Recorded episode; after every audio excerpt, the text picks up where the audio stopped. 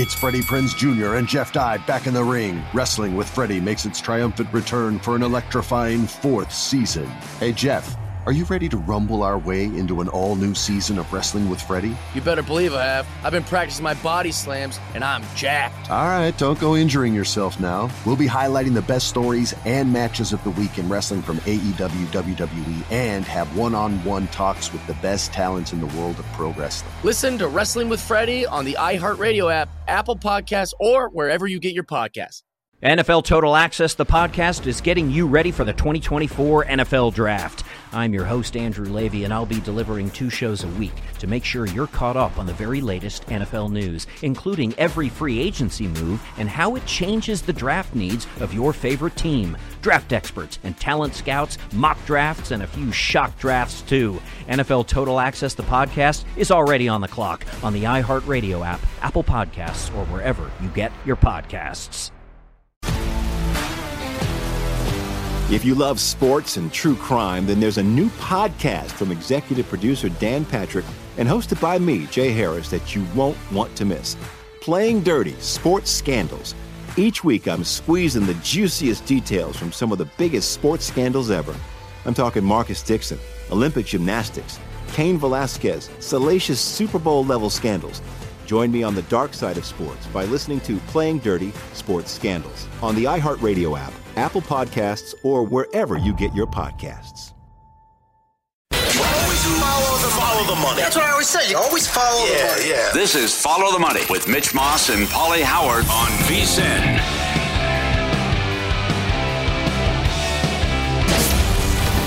Moments in history have begun with a question. To be or not to be, that is the question. What came first, the chicken or the egg? Was it over when the Germans bombed Pearl Harbor? And what kind of hair product does Mitch Moss use? But Follow the Money wants to know. Do you concur? Concur with what, sir? Do you concur? Welcome in. It is Follow the Money here on VSiN. This show is brought to you by DraftKings. Here you go, uh, starting this hour off with a little, little Do You Concur? Pauly, if you can't go 500 at conference play college basketball, you do not deserve an at-large bid. Do you concur? It's the old Dick Vitale line. Well, with super conferences now, I used to be a proponent of that and I agreed with Vitale. But now with super conferences and just look at the Big 12. Look at this schedule night in, night out. Who you have to play, which you could still be a, a worthy team and tournament worthy with even like a 7 and 10 or 7 and 11, 8 and 10 conference record. Uh, I don't concur, but I used to. But things have changed now in the world Well- of college athletics. I'm looking at overall the SEC is awesome. Big 12 the same. Pac 12 is going they went out with a bang in college football. In college basketball, it's a terrible conference this year. Is the Big 10 any good? I would like is Purdue I, we talk about this all the time, teams that are going to be battle tested in the Big 12 and the SEC. Like Illinois is good in the Big 10. Wisconsin appears to be completely fugazi. Like who else is really solid in, in the Big Ten overall? This might be the worst ACC of our lifetime. I totally agree with that one. yeah. So, um, I don't know. I have a lot of questions about a team like Purdue going into the tournament. On top of that team's history with Matt Painter, anyway. Lunardi has has Wisconsin playing Auburn in a four or five game. And this would you how much what would you what would you do if oh you would unload if Auburn was short in that game. I probably would. Yeah, right. Yeah, yep. Uh, well, on that note, the SEC won't have the best league in football year in and year out anymore. Do you concur? Yes, concur. This is the other thing. Dan Wetzel wrote about this, and when when we got into this with Pat Forde, it's one thing I forgot to mention. You know how arrogant it is to go to the other people in college football, or if you're Sankey and say, "Well, we want moving forward in 2026 with the new playoff, and if it's going to be 14 or 16, whatever, we want at least three or four automatic bids." Who's to say you're going to have the best? That's that's asinine because you didn't win a damn thing before the BCS was created. By the way, by your former commissioner of the SEC, Roy Kramer. So you can't tell me with Saban retiring and what things are going to look like and with coaches. How about the Eric Bieniemy thing and the Chip Kelly thing? Who knows what's going on with coaches now?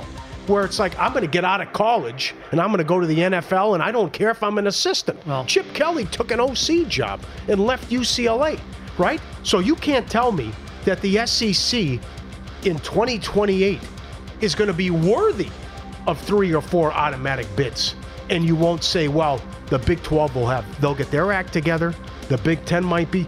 This stuff is not going to be this you're not going to say I'm going to dominate and that's how it's going to be from now until the end of time because the SEC proved that they, they again Auburn went undefeated nobody cared. Well here's the rub. As we are building these super leagues across college football and college athletics how many other good conferences are there going to be? It's going to be the Big 10 so they're not I don't the Big 12 stop you never know oh I know oh I know you, if you trust the Big 12 Come on. Uh, there's no chance Paul give me a break um, Pac-12 does not exist anymore, so it's going to be the Big Ten and the SEC, and that's it. What if the what if Florida State and, and Clemson stay put? I don't think they will. What if uh, the Big Ten? The Big Ten could be the force to be reckoned with now. Who knows? You don't know. Yeah, but that, that's it, though. It's the SEC and the Big Ten. The ACC, Florida State and Clemson should be. Why would they stay in the ACC? Well, here's the here's go to what we've been saying though for 20 years. Uh, Miami needs to get their act together. Miami used to dominate college football. Oklahoma dominated college football. USC dominated college football. Yeah, maybe those days are If gone. that- I can't. I just. But I. How do we live in a world where Miami's not good? I can't believe it. It doesn't With make NIL any sense. and all this, yes. Oh. Uh, Kobe and Jordan would average 40 plus a game in today's NBA. Do you concur? 100%. Yep. With the rules today and how it wasn't even basketball when Jordan played, the stain on David Stern's legacy that that bad boy piston crap was allowed, that wasn't basketball. That was football they were playing. And, and just uh, between how they would embrace the three as well, oh, it would be scary. You could throw Larry Bird in there too. Oh, no doubt. The numbers Larry Bird would put up in today's NBA, but if Jordan, who averaged 38 a game one year, it, it, it would be in, in with those rules that you had and the teams he was going against, what Jordan would do today and what Kobe Bryant would do today, I think absolutely 40 42 a game would definitely be in play for these Well, guys. Here's the thing, too, that people will say, and that is, well, Michael Jordan never really shot from outside until later on in his career. If Jordan was playing today and he was the same exact dude, you don't think that he would start shooting threes or get better at that area earlier on in his career? Yeah. Because he was all. Oh, sure they would. Bird, all those guys, yeah. Bird Of course said they it. would, right. Bird said it in the 80s. When he played, that was considered a bad shot. Right. And he would just go, You want to shoot that? Go ahead. He'd, they'd be, he'd be an assassin. He'd, I- he'd, he'd, he'd be Curry today. I look at guys like Jason Kidd, who could not shoot right Uh-huh. away in his career. Yeah. He turned into a pretty damn reliable three point shooter throughout, and he played for like almost 20 years. That's how I see Jordan. Uh, Kobe did take a lot of threes, but also like getting to the rack, and you see, you know, James Harden shoot 14 free throws a game. Sometimes you're like, how is he getting these calls? It's silly. Um, Well, sure, that's right. the way that Kobe played too, that aggressive, and the way Jordan did as well.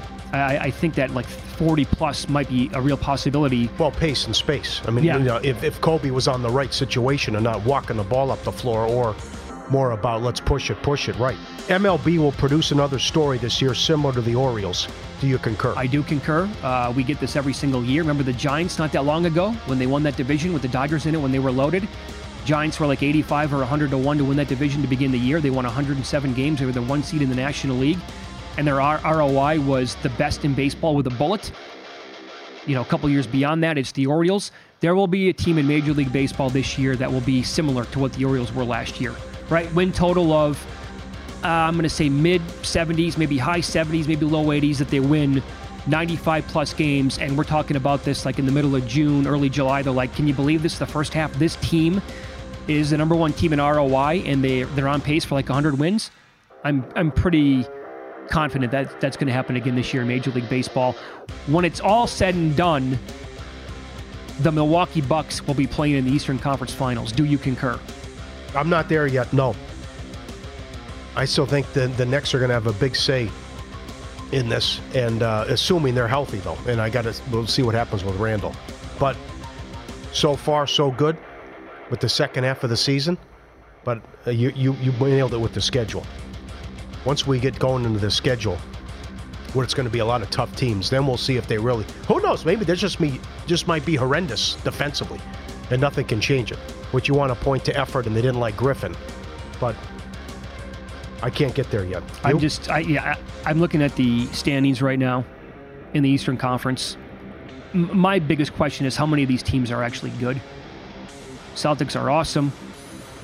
I think when it comes down to a seven-game series, now what I'm talking about, how many teams would, would you truly think you would like bet on to beat the Bucks in a seven-game series? The Pacers, maybe. I mean, they, They've they've, had had, their a number, this year. Cavs are good. I don't know. They're in a bit of a funk right now, but the Cavs are playing great ball. They are. I don't fully trust that team. I, we'll see about the Knicks in the playoffs. The Sixers, no, thank you. I don't care about the Heat's history. They stink. All right. Um, They're playing well though. I think the Magic are about a year away, maybe two, Yeah. to be real contenders. And then you're getting into the Bulls and Hawks territory. I just don't know how many of these teams I would. You, we want to talk about how the Bucks and we can't get there yet. Well, how many of these other teams you say, yeah, I think that they can really do some damage? To me, it's not the list is not that that not that long. Uh, a sense of urgency to watch a movie at the theater will never be the same. Do you concur? Yes. Because it's I can just sit at home and it's going to come out. Yeah, the, the summer blockbuster maybe has gone away. Because you saw what happened with Mission Impossible, which it was such a good movie, but then that, that hurt him with the strike too. That Cruise couldn't promote it, but that was considered a flop, and it, and it still was a box. It did a lot of, of big numbers at the box office. Sure. But because what you what you're spending now to promote this damn thing, I think they put two hundred million dollars in a promotion with that as well. Um, I, I don't know if you have the same. I don't know if we, we're attacking it the same way with how it's being phrased, but I think it's people are just going to sit around and wait, not even that long, that I can just order it for ten dollars at home. No, that's exactly what it is. And we were in Best Buy over Pre- President's Day weekend looking at new TVs. Have, Oh, have you looked yeah. at new TVs lately? No, but I Just- Best Buy just got rid of uh, all the DV. They cleaned all that stuff out, right? CDs and DVDs oh, and all yeah, I didn't see stuff. any Yeah, CDs there. yeah. So every time I go in and look for like a new TV, the technology blows me away. And it also tells you that as soon as you buy a t- new TV, it's, it's pretty much obsolete. But like some of this new technology on TVs and people buying 75, 85 inch TVs or maybe even a little bit bigger, that coupled with you know the pandemic i think was a turnoff to people obviously. They don't want to deal with theaters in general. And i don't like dealing with crowds anyway. And i've seen this this goes back to like 15 years ago. People who are just on their phones the whole time I just the experience overall is not fun. I had to I sat next to a guy one time who was listening to music with his earbuds and it was on Crush. I had to move in the theater as the movie's being oh, played. Oh, wow. He's watching he's listening to music on his phone while watching a movie. I'm like, what the bleep is going on here? the prices are out of control, but even able, being able to recline's big, and what they've done with that. yeah, But you know, you're looking at seven dollars for a soda now, and whatever popcorn is. sure. Yeah. A- And, no matter what, 20 bucks to get into a decent theater Yeah. now? Okay. Um, it's Follow the Money here on VSIN, the Sports Betting Network. Up next, we'll update some NBA futures and do a little blind resume for an award. The numbers don't lie. Is this another fake market? Wait until you hear some of these bad boys next here on VSIN.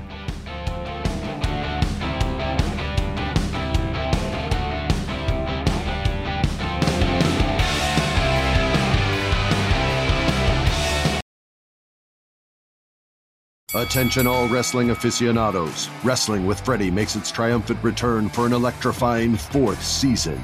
This is Freddie Prinze Jr., and I am beyond thrilled to announce that our wrestling extravaganza is back, and joining me once again is the one and only Jeff Dye. Get ready as we highlight the most jaw dropping matches, dissect the fiercest feuds, and uncover the latest twists and turns in the world of pro wrestling. We're dusting off our legendary side quests and unleashing a barrage of brand new segments that will keep you guys on the edge of your seat like our talks on Unsanctioned Thursdays. Freddie, you know we got to give the people what they want. This season, we have an all star lineup of special guests who are going to be gracing our podcast, bringing with them their own unique insights, experiences, and all of that in the world of pro wrestling and beyond. Whether you're a seasoned wrestling veteran or a fresh faced newcomer, we promise an experience like no other. So buckle up, wrestling fans. Listen to Wrestling with Freddie as part of the My Cultura Podcast Network, available on the iHeartRadio app, Apple Podcasts, or wherever you get your podcasts. NFL Total Access, the podcast, is getting you ready for the 2024 NFL Draft. I'm your host, Andrew Levy, and I'll be delivering two shows a week to make sure you're caught up on the very latest NFL news, including every free agency move and how it changes the draft needs of your favorite team. Draft experts and talent scouts, mock drafts, and a few shock drafts, too. NFL Total Access, the podcast, is already on the clock on the iHeartRadio app, Apple Podcasts, or wherever you get your podcasts. If you love sports and true crime, then there's a new podcast from executive producer Dan Patrick and hosted by me, Jay Harris, that you won't want to miss. Playing Dirty Sports Scandals. Each week, I'm squeezing the juiciest details from some of the biggest sports scandals ever. I'm talking Marcus Dixon, Olympic gymnastics, Cain Velasquez, salacious Super Bowl level scandals. Join me on the dark side of sports by listening to Playing Dirty Sports Scandals on the iHeartRadio app, Apple Podcasts, or wherever you get your podcasts.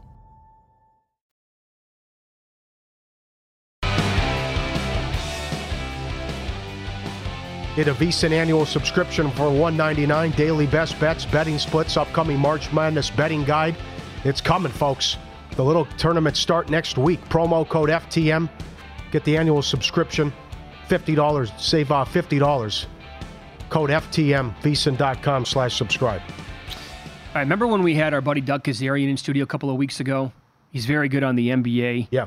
And uh, I thought he brought up a great phrase when it comes to award betting. He called them fake markets, right? This is not like betting the Boston Celtics to win the Eastern Conference or to win their division like that. You can come up with numbers that make sense on something like that and how the math works out.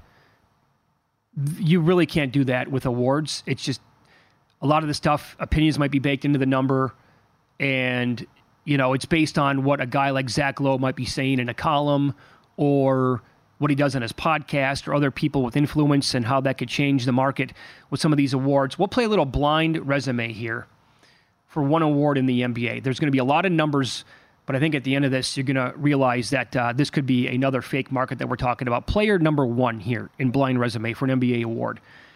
He's played in 55 games. He's played in he's played a total of 1840 minutes. He has 497 defensive rebounds. His defensive rebound percentage is 25.4%. That is ninth best in the NBA. He has 113 blocks, 33 steals, and his defensive estimated plus minus is plus 2.4, which is like outside the top 10, top 15 in the NBA. His defensive player of the year odds, it's actually, I think, minus $7 at last check. You probably know who I'm talking about. It's player number one. Player number two for this award has played in 52 games now after last night. Played 26 minutes. So that's now up to uh, 1,470 minutes. That is, again, nearly 300 minutes and three games behind player number one. After last night, he now has 412 de- defensive rebounds. He's 27.1% with that percentage, which is sixth best in the NBA. After last night, five more blocks, he has 171. Player number one has 113. Steals on the year after last night, he had one more. He's got 67, again, compared to 33, more than doubling up player number one. And his defensive estimated plus minus is plus 3.2. That is tied for fourth among qualifying guys. His odds to win Defensive Player of the Year are 15 to 1. How is that possible? How is he 15 to 1 and he has pretty much every single category? He is blowing the other guy out of the water, and yet player number one is minus $7 to win the award. Player one is Rudy Gobert to win Defensive Player of the Year. Yeah, player yeah. number two is your guy, Victor Wembanyama. Wow. It's not close. Record and well, and and teams, Minnesota's number one in defensive efficiency, and that uh, and San Antonio can't get stops. Sure. So how much does that Yep. play into it? Minnesota's number one as a team. The Spurs are awful defensively as a team. Yet Victor Wembanyama's numbers overall, and by the way, 300 fewer minutes Yep, that's big. and three fewer games. It's not even close, folks. And yet he's 15 to one. He's do, you just mentioned this during win lose, right? What'd you call it? A five by five game? Yeah. Five points, five rebounds, five well anything, five assists, blocks, steals. Yeah, every night now it's like five blocks, excuse me, and like three steals. So can Wembanyama help it that the rest of his team is terrible defensively? And Gobert on the flip side, uh, somebody recently said that the reason why Rudy Gobert has been so good this year defensively is because the players in front of him are elite on that side of the court, interesting. including Jaden McDaniels. Anthony Edwards Right. really turned in. They have bench players who are super highly ranked in terms of overall defensive rating in the NBA this year. They have like six, seven guys who are very good defenders. That's helping out Gobert put up, you know, and turn into a seven dollar favorite. I, to me, it's bonkers. I took a little Wembanyama at sixty six to one about two two weeks ago. Wow. You were on him Oh God, I win so much money if he wins. right after the draft. You were on him. Yes. I, Yeah. I, I, this this to me, the the numbers are this is a fake market that Kezirian talked about. There's how how folks. How is Rudy Gobert minus seven dollars and how is Victor Wembanyama fifteen to one? The numbers don't lie. I rest my case. I'll tell you though, the hype train, the freight train's coming though. I mean, everyone, based on what he's done, and really what he did Friday in the Laker game, you're seeing it everywhere now. And I don't think it's ne- nearly enough what he's laying for Rookie of the Year, and certainly he should be in this discussion as well. He's on pace to become the first player in history to average more than three blocks, more than one steal, and more than that over a full NBA season. He just turned 20 last month. He's logging less than 29 minutes a night. He has more steals than Caruso, more three pointers than Jalen Williams, more blocks than Jackson Jr. and Porzingis combined. And he doesn't play that many minutes. And then also, uh, also what they were, how they were using him, and what Pops was doing the start of the year, and they were playing a true point guard as well. Right, they almost beat the Lakers and didn't go well the, uh, last night in Utah, but. You know, it's a bad team. Look, that, that's what happens when you pick a number one. Of and they also were horrendous defensively the last year is uh, also so what he was walking into. So this is good discussion. Yeah, you watch what happens. By the way, when this team starts to get better next year, the year after, they add some pieces. They get better defensively. They have better defenders in front of him. Wembanyama will probably have. Let's just say that his his numbers at the end of the year aren't as good as they're going to be this year in his rookie year. So what? Because they add better pieces around him and they become de- better defensively as a team. All of a sudden, he has to be turned into the guy who's going to win the award every single year. Nonsense. Yeah. He, he can't control that. You know, the team was so bad uh, in front of him and the team that he landed. Whoever was picking number one last year was going to take this guy no matter what, and they were probably going to be bad defensively anyway. As you said, there's a reason why they're picking number one overall in the draft. I don't know. I think this needs more attention, and other guys that are ahead of him, like Jarrett Allen right now, to win. Get get out of here. Stop. It. This should be between two players. I'm dead serious about this. Wembanyama needs to get some serious attention towards Defensive Player of the Year. And if the reason why he might not get taken seriously, and you're going to hear Gobert is exactly what it's. Oh, the team's so good defensively. Well, is is it a team award or is it a player award? Mm-hmm. Yep. And this goes back to other awards and other sports. Like we just saw what happened in the NFL. But like uh, most improved, Maxey was a great player, hell of a player last year. He certainly was. Are we sure he should be this big a favorite for most improved? I mean, your guy Kuminga and Sengun and, and Coby White, another big game last night too in the Yeah. win, and hit the big three. I mean, that's just who knows what these guys think and vote. We the only thing we know is what they think with the straw vote with the MVP. But again, that could flip and, and change in a couple weeks, mm-hmm. where someone could be like, if it's enough push in a media narrative about, let's look at his numbers, and here this team has now won eight or nine, and and this is getting lost in transit. You know, Doug Kezirian loved Gobert when he was like a dollar fifty. Well, Sure. Does what does he feel now that he's seven dollars? Mm-hmm. You know, it, it could be out of control. Again, I had, uh, I'll go back to last year. I had Brooke Lopez from the first week of the season at 500 to 1 to win this award. Mm-hmm. He turned into a uh, an odds on favorite throughout the year, late in the year, and was, you know, even money or minus 120 in that range for a while. It meant nothing. He was tracked down by Jaren Jackson, and he never won the award. And Jaren Jackson had actually had way more first place votes than Brooke Lopez. So just because the uh, market is telling you that a guy is, uh, you know, the favorite to win or should win the award, doesn't always happen that way. Are you getting concerned at all about your uh, Cavaliers division ticket? Now they're minus 135 today at DraftKings. Yeah, they're in a funk. Yep. The Bucks might get this figured out, and uh, and I'm a little concerned with how they're playing. Uh, well, So- the the Bucks schedule Again, we talked about this in the first Yeah. hour. It's But the Cleveland so schedule is difficult too. Yeah, it's the true. Cleveland the schedule is a lot of back to backs and a lot of like nine games in 14 days type stuff. So, war of attrition for Cleveland, and they were also playing over their heads. That's why we said take the eight to one because their schedule is a joke. So there was a little bit of both. They won 17 and 19, but they also were playing a lot of Washington and a lot of crap in there. Sure. Uh, I'll ask you this in the Western Conference, at the very bottom of the playoff standings. If you're Oklahoma City or Minnesota, would you rather play the Lakers or the Warriors in the first round? It's looking like that's a real possibility. Uh, that's a, probably Golden State because I still I, I don't want to deal with those bigs down low, and what because you know it's going to be a parade to the free throw line with LeBron and AD. Probably will be. Yep.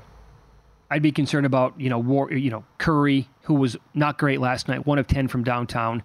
Klay Thompson, by the way, playing better off the bench now. Mhm. So that was a good move by Steve Kerr. I, I don't know if I'd want to play the. It's a tough question because that team in a seven-game series, if Curry gets hot, no thank you to that as well. I don't. I, I think it's if you're Denver, you don't care about either team. Uh, Denver would. They've won after last night now, seven straight against the Warriors and 10 out of 11. Yeah. And we saw what happened last year in the playoffs when they swept the Lakers. Uh, Yeah, so I, whoever that is in the first round for them, if it was one of those teams. Very impressed. Great second start to the second half by OKC though. Yep. That's been great. College hoops, Dalen Cuff up next, ESPN. Does he trust Purdue, Houston, or Tennessee enough to be there at, at the uh, end of this season?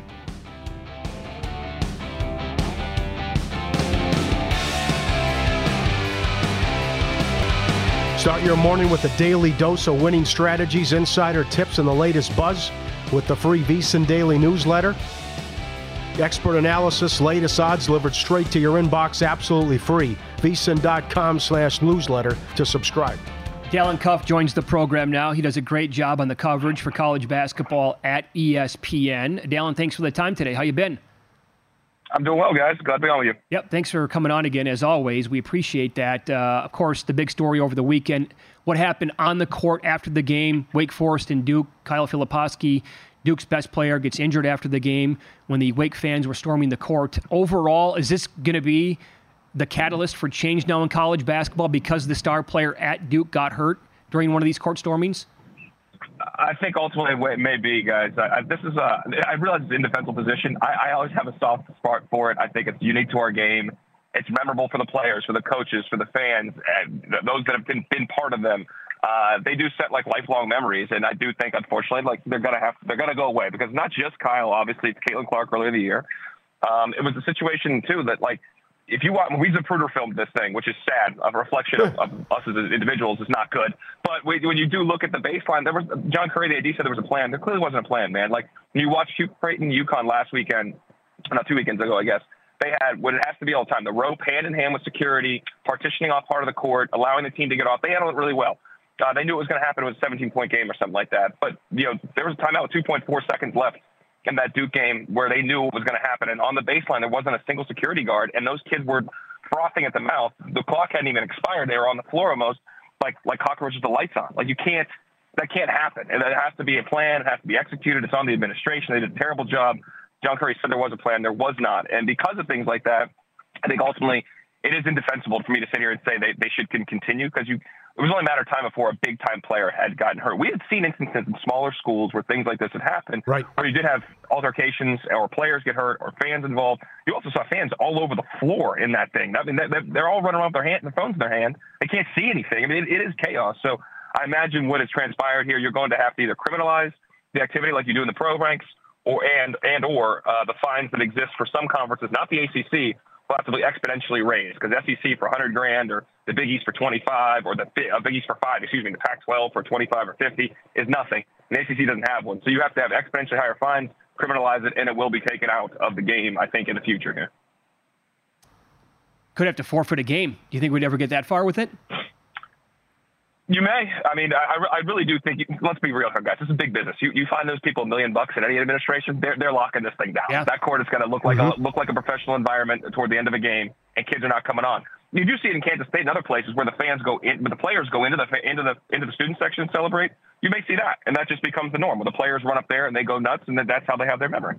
That's a good point about the phones too. People recording themselves can't oh, see what the hell they're doing, and not to mention they're under the influence of something too. Not all of them, sure. uh, but some for of them. Sure. Okay, uh, big week for Gonzaga. Do you do you think Gonzaga's in the tournament, and do they have to win at San Francisco and St. Mary's? Uh, you don't have to because again, guys, you, this is why I love the event. It's the most democratic event in sports. You can win your way in through the conference tournament. I think the San Francisco game is critical because they want that two seed. Remember, in the in the, in the uh, West Coast Conference, the one and two seed get, get you know buys into the semifinals. You have to win one game to get to the final to play. Ultimately, I think it's going to end up being St. Mary's and Gonzaga, but you want to have as small a road as possible to get tripped up. And Gonzaga's not had a problem with that in the past. This year they do. I think they get the win at San Francisco, which would be a quad one win currently. St. Mary's, I think, is a, probably a bridge too far. Uh, I'm not. I'm not sure they can win in that environment in the game way the game will be played by the Gaels as they kind of grind their opponents down and playing much better, obviously, over the last you know six seven weeks. Uh, Gonzaga can play their way in. If they don't, that win against San Francisco, San Francisco, excuse me, will be very important.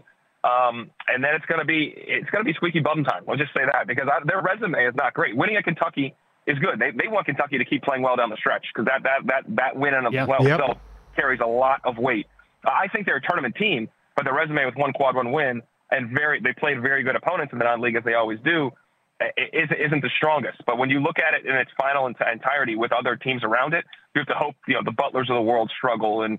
Uh, obviously, Wake Forest went the other way. Seton Hall, those type of teams are all living on the bubble right now. Many in the Big East, some in the ACC uh, struggle, and, and they then they continue to play at, at play at a level. Because remember, they don't play deep into Champ Week. This is their Champ Week coming up here a week mm. right here, but the next week before the big boys play. So I, th- I think they ultimately will get in, but it is going to be very very tight. Well, well said. It's follow the money here on VSIN, the Sports Betting Network. Our guest Dalen Cuff does a great job with college basketball on ESPN. How much stock do you put into past results and tournament play for trying to predict what's going to happen in the future? I ask you with you know, Purdue struggles over the years in the tournament, Tennessee as well. Houston made a Final Four in recent years, but uh, they've been bounced earlier than anticipated. Like, how much do you see those three teams like being true contenders this season? I don't put much stock into what you've done in the past. I think they're all all three of those teams are great coaches that have had. Um, you know, Kelvin's had, had a bunch of success. Getting to the Final Four, guys, with, with the Houston team that year is, mm-hmm. is success without a doubt. He's gotten to Elite Eight as well. Um, I would say that, and Painter's an outstanding coach. It's more the team than how it's constructed this year. And let's start with Tennessee.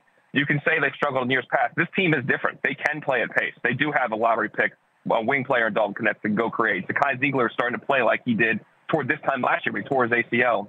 Uh, uh, Aidoo and uh, Awaka playing playing together gives them something different in the interior and some more physicality in those guys. When they're scoring too, that team is really good. So I think offensively they are way light years better than where they've been in years past, and defensively they're still elite. So that team to me evaluate the team on this year. That team is capable of getting to a Final Four. Last year's team, I didn't think was any any shot. The year before that, any shot because the imbalance between offense and defense was just too great. Doesn't happen this year. Houston, offense defensively, they are an absolutely elite squad. We know that. They turn you over. Offensive rebounding, one of the best in the country. Mm-hmm. Their offense has continued to get better. Damian Dunn, Emanuel Sharp have emerged a little bit. They've played better. Sharp was really good in the Baylor game, made some big shots yep. to go along with Jamal Shead and LJ Cryer. Evaluate this team this year. They are better offensively than they've been in the past. They are the same defensively. They are capable of getting to a Final Four and winning the whole thing. Leads me to Purdue. I can't I can't back a team that is so reliant. Zeki seven four monster. We see that, but if he gets in foul trouble as he did in Nebraska, and other games this year, that team is susceptible. Their guards are good players, but I still think the athletic limitations of those guys and the league they played in allows them to be hit. and allows them to hide that. They're very good. They can get to a Final Four, maybe. I don't know if I'm be betting that, but that's that seems likely. I don't think they're going to win the whole thing. I think there are teams that you can speed up those guards, you can pressure those guards, you can challenge them, and then on the other side, you can exploit them uh, and their wing players defensively.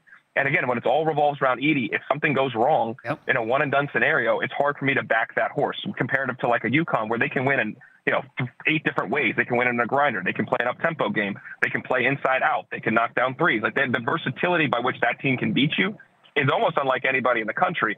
And Purdue's Purdue has to operate in a certain manner with sometimes certain opponents to help them. Like I think about some of these SEC teams, maybe in a couple Big 12 teams that if they run into that, that could be a real problematic situation for them in you know a second or third round situation. What is the problem with Florida Atlantic? Well, I, uh, that's the weird thing, guys. Like last year, they played in a much weaker league, and they were. That's when you bring when you're trying to run the run it all back again. It's not going to be a sweep. I mean, you run 30 games in a year. That's special. You play in a weaker league. That helps. Uh, it's ironic we're saying what's wrong with Florida, Florida Atlantic when they lost on the road at Memphis, which is what they were supposed to do before the season. We we thought it was going to come down to these two games, home and home, between these two teams in the final 14 days of the season that would decide decide, decide the, the American Conference champion. Uh, Memphis has not held their end of the bargain. They started to right the ship a little bit. They got some investigations off the court going on. I don't know what the heck's going on there, but their court results have been better of the last seven days, beating Charlotte and beating Florida Atlantic. That's important for that team to get into the tourney and then play well potentially there. Florida Atlantic, I think you're playing a harder schedule. You're on the road in that game. It's, it's, it's, these guys have a similar role to last year, but also to maintain that level, that hunger, that consistency, and play as well is really hard also to have the target on your back is really hard and have guys like you and me talking about them where we would ever would have breathed their name, you know, two seasons ago. So it's a very different scenario. I think that team is still good. They still have great guard play and, and Davis and uh, and and uh, you, you get go, go around the, the outside there, Greenlee, Boyd, all those guys can play. The problem too, I do think that, that teams do realize you can't exploit Vlad Goldin, and, and, and middle pick and roll is a big issue for their team. And if, if you start to really focus and hone in on that, and have guards that can exploit that and players that can that can that can challenge them, also can challenge them in the offensive glass, you could have a problem. And that's what you're seeing. They, they, they had a magical run last year. They're really still a really good team. Would I pick them to go to the Final Four? No. Did I do that last year? No. It would be high, it would be improbable if they did it again. Um, but they're still a good team. It's just a much better league and a team that's you know it's hard to run it back the same way again. Yep. In about a minute left here, Dalen. How many teams in college basketball have a better A game than Kentucky? Oh, uh, it's a small, small number. And I would say, you know, like I mentioned, UConn is the team that I, I feel the strongest about and have now for probably two months. Mm-hmm.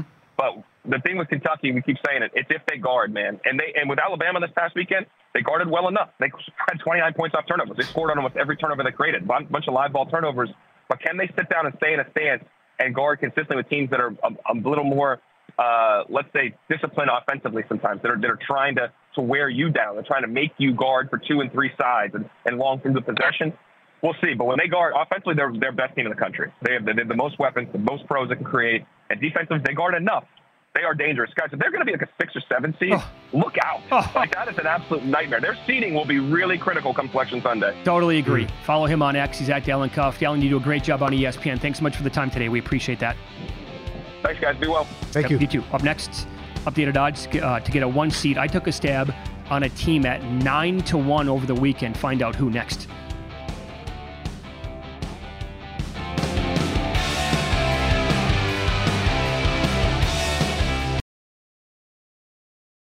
Attention all wrestling aficionados. Wrestling with Freddie makes its triumphant return for an electrifying fourth season. This is Freddie Prinze Jr., and I am beyond thrilled to announce that our wrestling extravaganza is back, and joining me once again is the one and only Jeff Dye. Get ready as we highlight the most jaw dropping matches, dissect the fiercest feuds, and uncover the latest twists and turns in the world of pro wrestling. We're dusting off our legendary side quests and unleashing a barrage of brand new segments that will keep you guys on the edge of your seat like our talks on Unsanctioned Thursdays. Freddie, you know we got to give the people what they want. This season, we have an all star lineup of special guests who are going to be gracing our podcast, bringing with them their own unique insights, experiences, and all of that in the world of pro wrestling and beyond. Whether you're a seasoned wrestling veteran or a fresh faced newcomer, we promise an experience like no other. So buckle up, wrestling fans. Listen to Wrestling with Freddie as part of the My Cultura Podcast Network, available on the iHeartRadio app, Apple Podcasts, or wherever you get your podcasts. NFL Total Access, the podcast, is getting you ready for the 2024 NFL Draft. I'm your host, Andrew Levy, and I'll be delivering two shows a week to make sure you're caught up on the very latest NFL news, including every free agency move and how it changes the draft needs of your favorite team. Draft experts and talent scouts, mock drafts, and a few shock drafts, too. NFL Total Access, the podcast, is already on the clock on the iHeartRadio app, Apple Podcasts, or wherever you get your podcasts. If you love sports and true crime, then there's a new podcast from executive producer Dan Patrick and hosted by me, Jay Harris, that you won't want to miss. Playing Dirty Sports Scandals. Each week, I'm squeezing the juiciest details from some of the biggest sports scandals ever. I'm talking Marcus Dixon, Olympic gymnastics, Cain Velasquez, salacious Super Bowl level scandals. Join me on the dark side of sports by listening to Playing Dirty Sports Scandals on the iHeartRadio app, Apple Podcasts, or wherever you get your podcasts.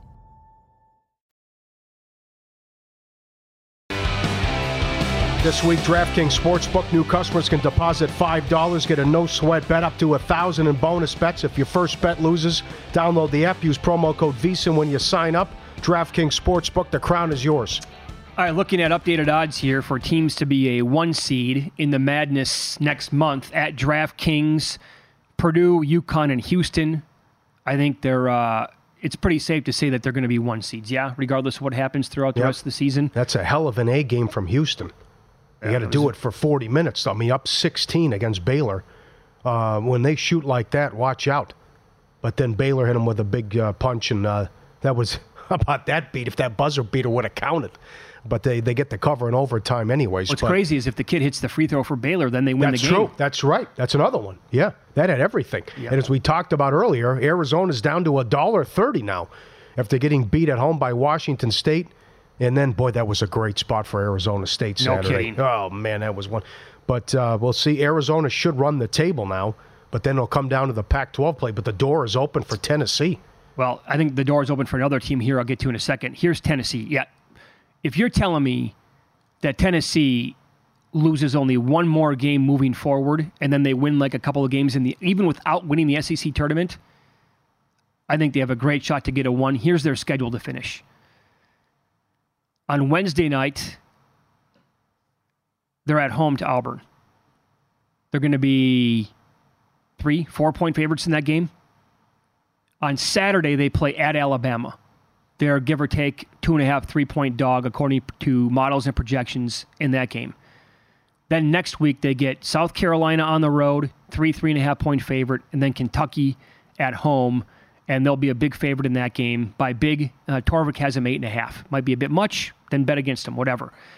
But Paul, if they win three out of those games, three out of those four games, which is easier said than done, but if they do and then win like two games in the SEC tournament, I think Tennessee can get it. But that's a very difficult schedule. Here's a team that I bet. And Bart Torvik only gives them a 13% chance to get a one seed.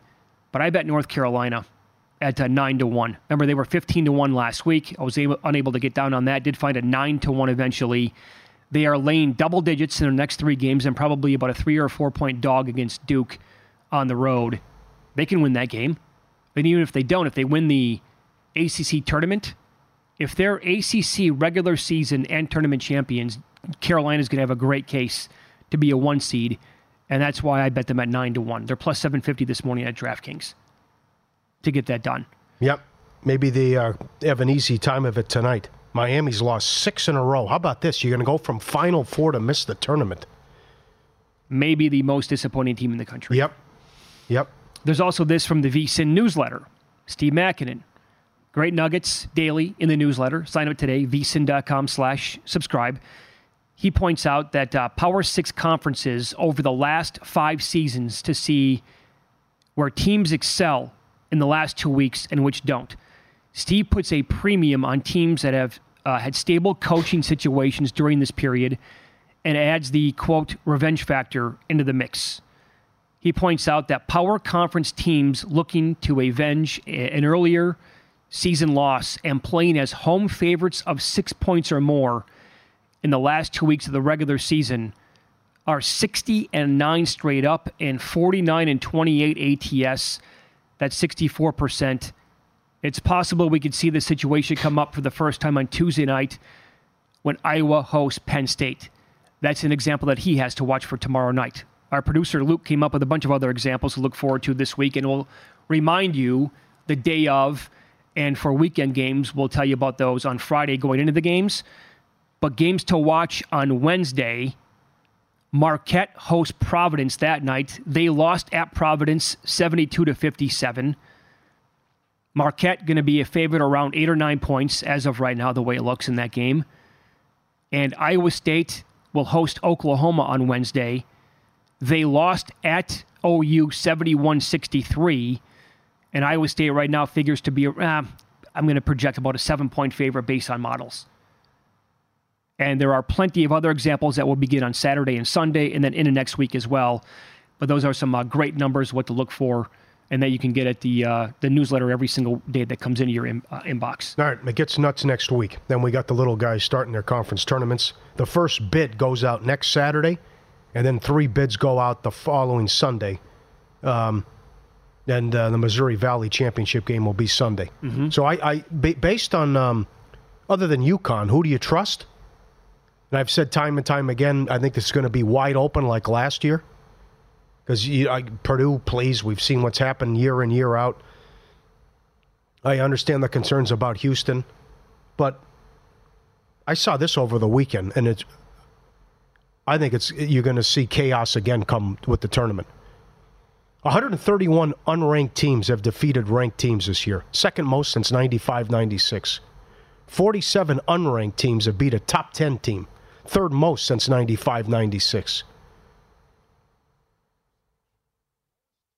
Unranked teams, excuse me, ranked teams against unranked teams have a 763 winning percentage, lowest last 10 years.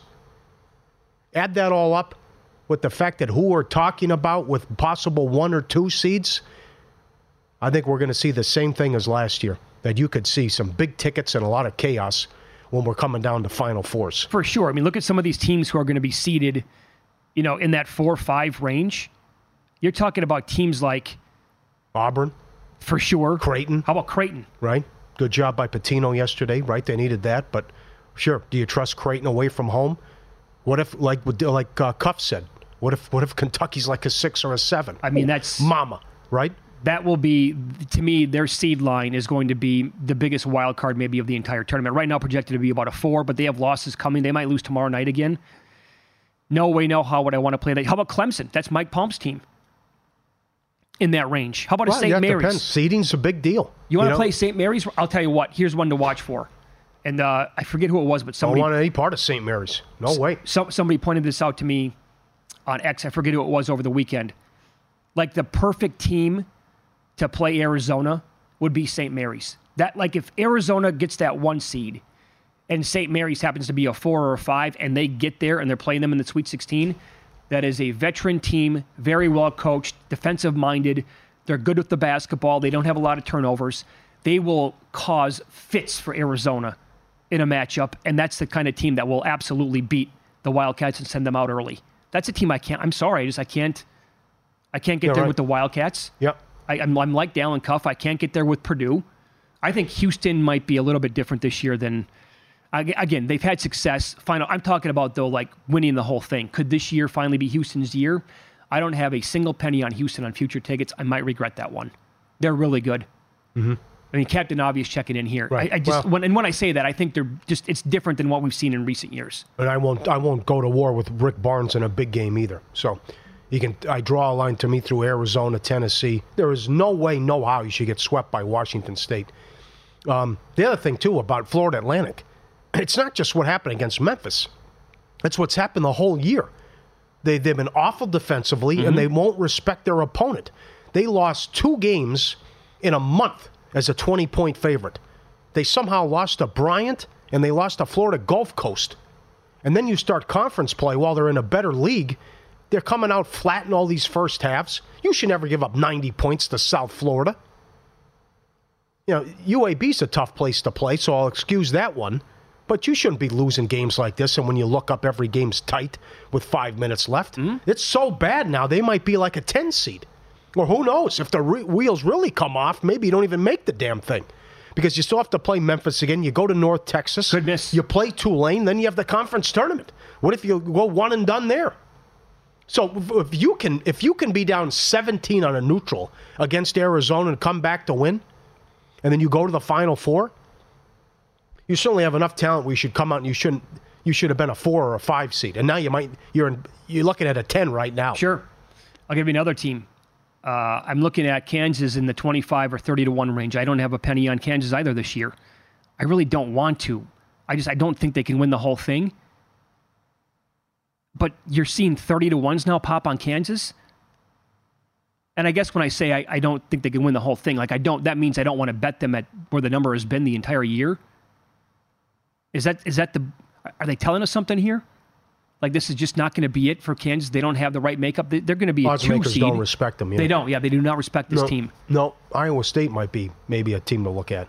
How about their projected seed line at a four right now? Yeah. According to some, doesn't that seem low for what they've done this year? The I guess that's projecting forward too, and not where they maybe sit today. I don't think a lot of teams want to play that team right away in the tournament. They kind of have that St. Mary's makeup to them a little bit. Tinfoil hat guy too. They would love to put Pitino and Gonzaga in the playing round. Oh yeah, be huge for ratings. Yep. Up next, we'll reset the weekend. It looks like LeBron is going to hit the 40,000 point mark much sooner than I was hoping. We'll discuss here on VSIN.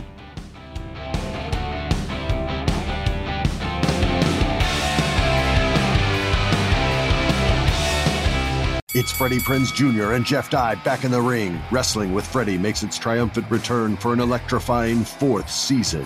Hey, Jeff.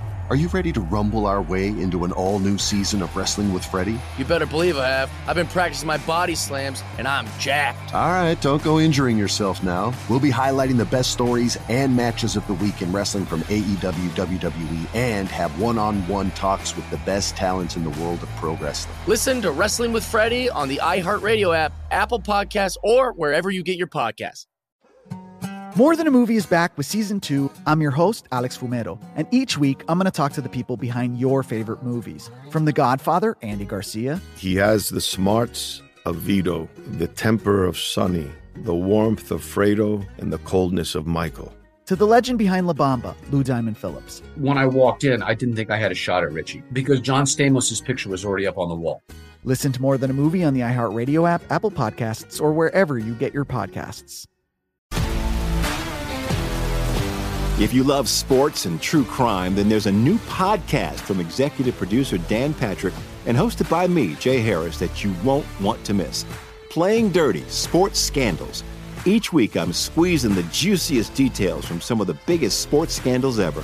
I'm talking Marcus Dixon, Olympic gymnastics, Cain Velasquez, salacious Super Bowl level scandals. Join me on the dark side of sports by listening to Playing Dirty Sports Scandals on the iHeartRadio app Apple Podcasts, or wherever you get your podcasts.